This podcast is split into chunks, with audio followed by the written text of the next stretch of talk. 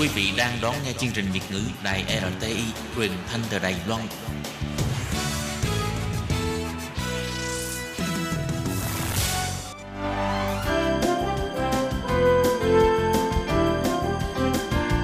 Xin mời quý vị và các bạn đến với chuyên mục Nhìn ra thế giới. Chuyên mục này gồm những nội dung liên quan đến quốc tế,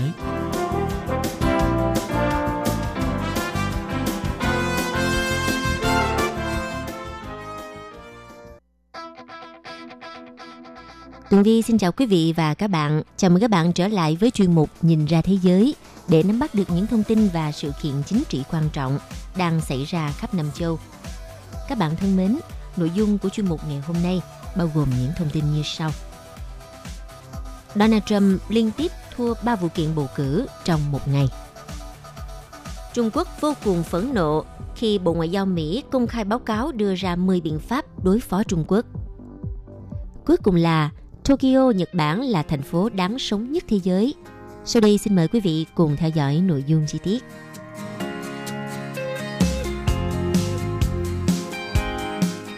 Thưa quý vị, có thể nói cuộc bầu cử tại Mỹ năm 2020 này vô cùng gây cấn và thu hút sự chú ý của toàn thế giới. Hiện tại thì Donald Trump tiếp tục uh, thực hiện các vụ kiện vì uh, ông cho rằng đây là một cuộc bầu cử không công bằng. Nhưng thẩm phán ở ba bang Arizona, Georgia và Pennsylvania đã liên tiếp bác bỏ các đơn kiện nhằm ngăn ông Joe Biden nhậm chức của Tổng thống Donald Trump và các đồng minh.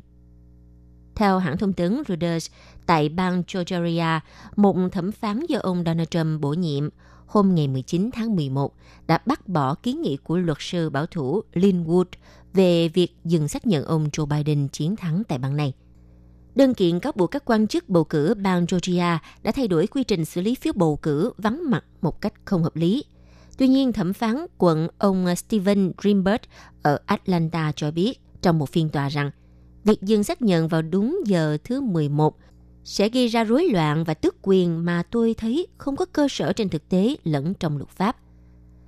Các cố vấn pháp lý của ông Donald Trump, đứng đầu là luật sư riêng Judy Giuliani, đã đưa ra những cáo buộc gian lận cử tri và vạch ra cái mà họ gọi là con đường tới chiến thắng trong một cuộc họp báo nảy lửa ở Washington.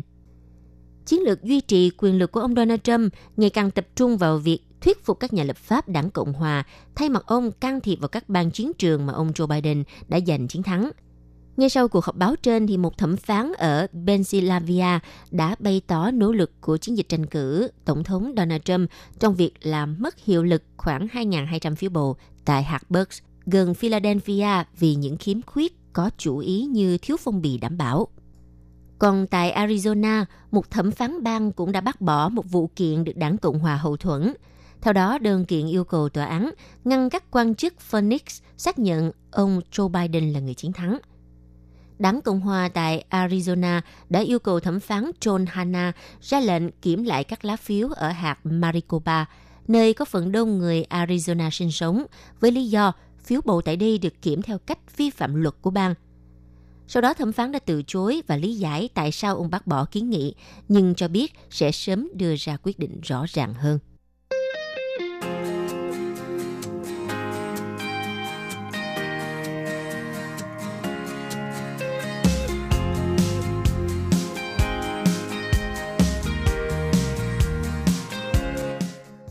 Vào hôm ngày 17 tháng 11, Văn phòng Hoạch định Chính sách Bộ Ngoại giao Mỹ đã công bố một báo cáo nghiên cứu, trong đó nêu ra 10 nhiệm vụ cần làm để đối phó với thách thức của Trung Quốc. Phía Trung Quốc đã phản ứng với những ngôn từ vô cùng mạnh mẽ. Theo trang tin Hồng Kông Tông Phan ngày 19 tháng 11 cho biết, trang tin chính trị Axios của Mỹ hôm 17 tháng 11 đưa tin, Văn phòng Hoạch định Chính sách của Bộ Ngoại giao Mỹ đã công bố một báo cáo nghiên cứu dài hơn 70 trang tổng kết những thách thức mà tư tưởng và hành vi của Trung Quốc gây ra cho Mỹ và thế giới. Đồng thời, còn liệt kê 9 điểm yếu của Trung Quốc và kiến nghị chính phủ Mỹ áp dụng 10 biện pháp để đối phó mối đe dọa của Trung Quốc. Báo cáo này có tên gọi là The Elements of the China Challenge, tạm dịch các yếu tố thách thức của Trung Quốc, và được chia thành 5 phần bao gồm thách thức của Trung Quốc, hành vi của Trung Quốc, tư tưởng đằng sau hành vi của Trung Quốc – sự yếu kém của Trung Quốc và đảm bảo tự do. Báo cáo này đã thảo luận về những hành vi có hại cũng như nguồn gốc tư tưởng của Đảng Cộng sản Trung Quốc, những điểm yếu mà Trung Quốc phải đối mặt và cách Mỹ cùng các đồng minh nên ứng phó. Vào phần điểm yếu của Trung Quốc thì chỉ ra rằng nền kinh tế Trung Quốc đang tăng trưởng chậm lại. Đối mặt với vấn đề dân số lão hóa, môi trường xấu đi, quan chức tham nhũng, đàn áp tôn giáo và dân tộc thiểu số, chi phí lớn để duy trì sự ổn định, quân đội tuân theo đảng Cộng sản Trung Quốc chứ không phải thuộc về nhân dân, bất ổn chính trị và đại dịch COVID-19 gây bất mãn ở các nước khác. Báo cáo chỉ ra rằng Mỹ cần phải xây dựng một chính sách mạnh mẽ vượt ra khỏi sự quan liêu, xung đột giữa các cơ quan chính phủ và chu kỳ bầu cử ngắn hạn. Mục tiêu hàng đầu là để đảm bảo tự do. Đối mặt với mối đe dọa từ Trung Quốc, báo cáo liệt kê 10 nhiệm vụ mà Mỹ cần phải hoàn thành bao gồm Thứ nhất là thúc đẩy nền chính trị hợp hiến và xã hội dân sự trong nước. Thứ hai, duy trì lực lượng quân sự hùng mạnh nhất thế giới. Thứ ba, củng cố trật tự quốc tế dựa trên cơ sở pháp trị và tự do cởi mở. Thứ tư, đánh giá lại hệ thống liên minh. Thứ năm, tăng cường hệ thống đồng minh và thành lập các tổ chức quốc tế mới nhằm thúc đẩy dân chủ và nhân quyền. Thứ sáu, tìm kiếm hợp tác và kiềm chế Trung Quốc thích đáng. Thứ bảy, giúp người dân Mỹ hiểu rõ những thách thức do Trung Quốc gây ra. Thứ tám, đào tạo một thế hệ công chức mới biết cách cạnh tranh với Trung Quốc. Thứ chín, cải cách hệ thống giáo dục Mỹ nhằm giúp học sinh hiểu được trách nhiệm của công dân trong thời đại thông tin phức tạp. Và thứ 10, ủng hộ nguyên tắc tự do qua hành động và ngôn luận. Một học giả tại Viện Brookings, một tổ chức tư vấn của Mỹ, ông Rush Doshi nói rằng, báo cáo tập trung vào tư tưởng của Trung Quốc ảnh hưởng như thế nào đến hành vi của họ. Nó hiếm khi được đề cập trong các tài liệu của chính phủ Mỹ trước đây và có thể cung cấp tài liệu tham khảo cho các cuộc thảo luận chính sách đối ngoại của Mỹ. Nhưng à, chuyên gia cho rằng báo cáo đã bỏ qua một số hạng mục then chốt, chẳng hạn như chính sách công nghiệp của các đồng minh, quy trình dữ liệu xuyên biên giới và liên minh công nghệ mới. Một quan chức cấp cao của Bộ Ngoại giao Mỹ tuyên bố rằng báo cáo đã được viết từ lâu và cho rằng nó sẽ không ảnh hưởng đến chính sách Trung Quốc của chính quyền tiếp theo. Ông cũng chỉ ra rằng báo cáo do Văn phòng Hoạch định Chính sách của Quốc vụ viện ban hành và do Bộ trưởng Ngoại giao phê chuẩn công bố.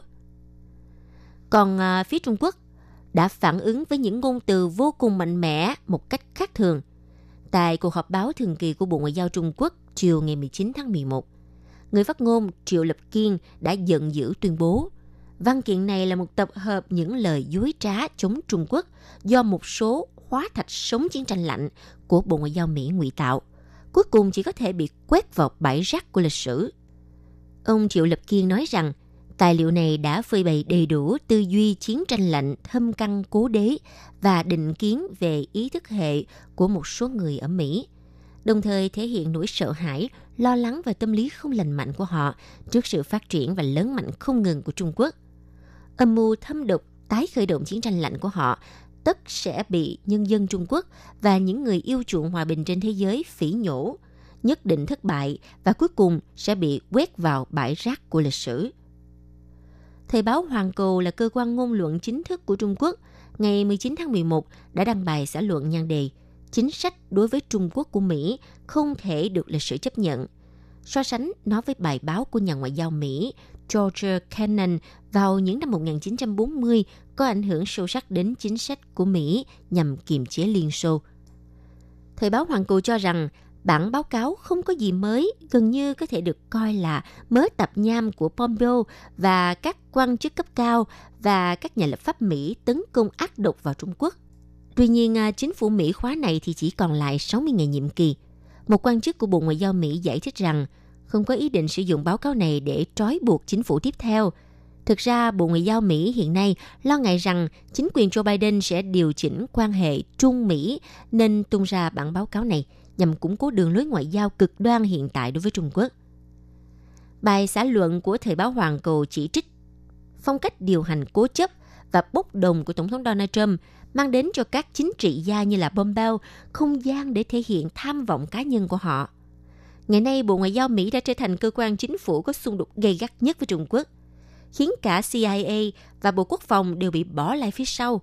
Các nhà ngoại giao vốn là những người giao tiếp – nhưng đội ngũ của Pompeo và Trung Quốc đã trở nên hoàn toàn không thể đối thoại được.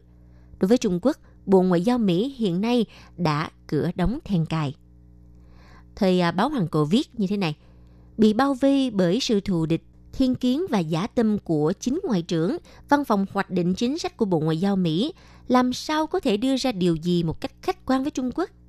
khả năng phát hiện, thái độ nghiêm cẩn trong nghiên cứu và tinh thần trách nhiệm của họ đối với lịch sử đều đã bị bóp chết. Họ đang lấy lòng một số tinh hoa thượng lưu, chơi trò cực đoan hướng theo dư luận Mỹ, tích lũy tài liệu đuổi trắng thay đen, mạo xưng là có tư tưởng. Thời báo Hoàng Cầu cho rằng chắc hẳn có điều bất ổn trong chính sách Trung Quốc của chính phủ Mỹ. Chiến tranh lạnh giữa Mỹ, Liên Xô và quan hệ Trung Mỹ ngày nay đang ở trong một thời gian và không gian khác. Nhóm nghiên cứu của Pompeo đã sai lầm về những gì Trung Quốc muốn và thế giới muốn gì từ quan hệ Trung Mỹ và đơn giản hóa mọi thứ theo phương thức thù địch. Vâng thưa các bạn, tới đây thì à, các bạn có thể đã cảm nhận được nồng nặc mùi thuốc súng ở à, phía Trung Quốc phải không nào? Giới ngoại giao và học thuật Trung Quốc trong thâm tâm coi thường đội ngũ của Pompeo Nhóm người này thiếu chuyên nghiệp giống như một nhóm côn đồ đang ngang nhiên vào chùa. Không chỉ làm chuyện bậy bạ mà còn bị đặt ngụy biện, tà giáo để lập bia cho mình. Việc Pompeo bổ nhiệm những kẻ cơ hội như Dư Mậu Xuân làm cố vấn đã đặc biệt làm gia tăng sự nghi ngờ của người dân Trung Quốc rằng chính sách của nhóm này đối với Trung Quốc là nghiệp dư và vô đạo đức.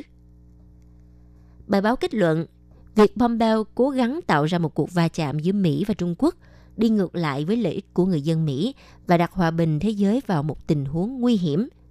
Do đó, nước Mỹ và thế giới phương Tây không thể đi theo sự vội vàng của ông ta. Không có báo cáo nào có thể hoàn thiện chính sách Trung Quốc hiện tại của Mỹ. Càng không thể nói đến việc mang lại cho nó sự chấp nhận của lịch sử.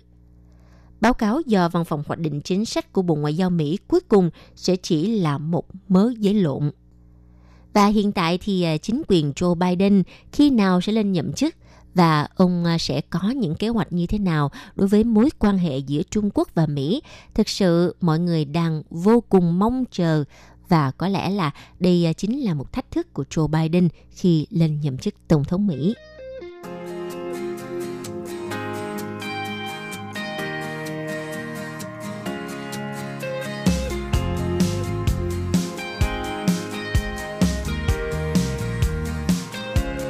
Thưa các bạn, Tokyo, Nhật Bản là thành phố có chất lượng cuộc sống cao nhất năm 2020.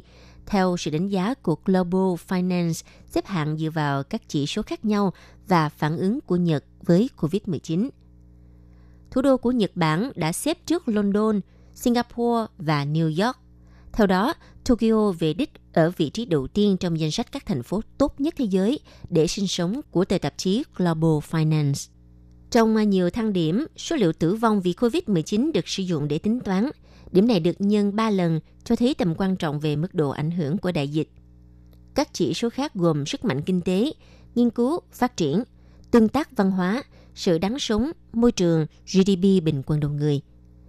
Vị trí cao của Tokyo một phần là do phản ứng của Nhật đối với COVID-19, bao gồm đóng cửa biên giới và hoãn Thế vận hội – trong khi đó, một số thành phố khác có thứ hạng tụt xuống do bị ảnh hưởng của đại dịch như Milan hiện xếp thứ 40, Barcelona 38 và Madrid 35.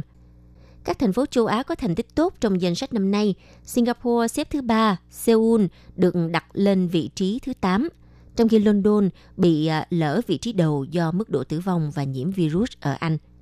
Ngoài ra, danh sách top 10 còn bao gồm Melbourne, Úc, Frankfurt, Paris, Pháp, Berlin, Đức và Sydney, Australia.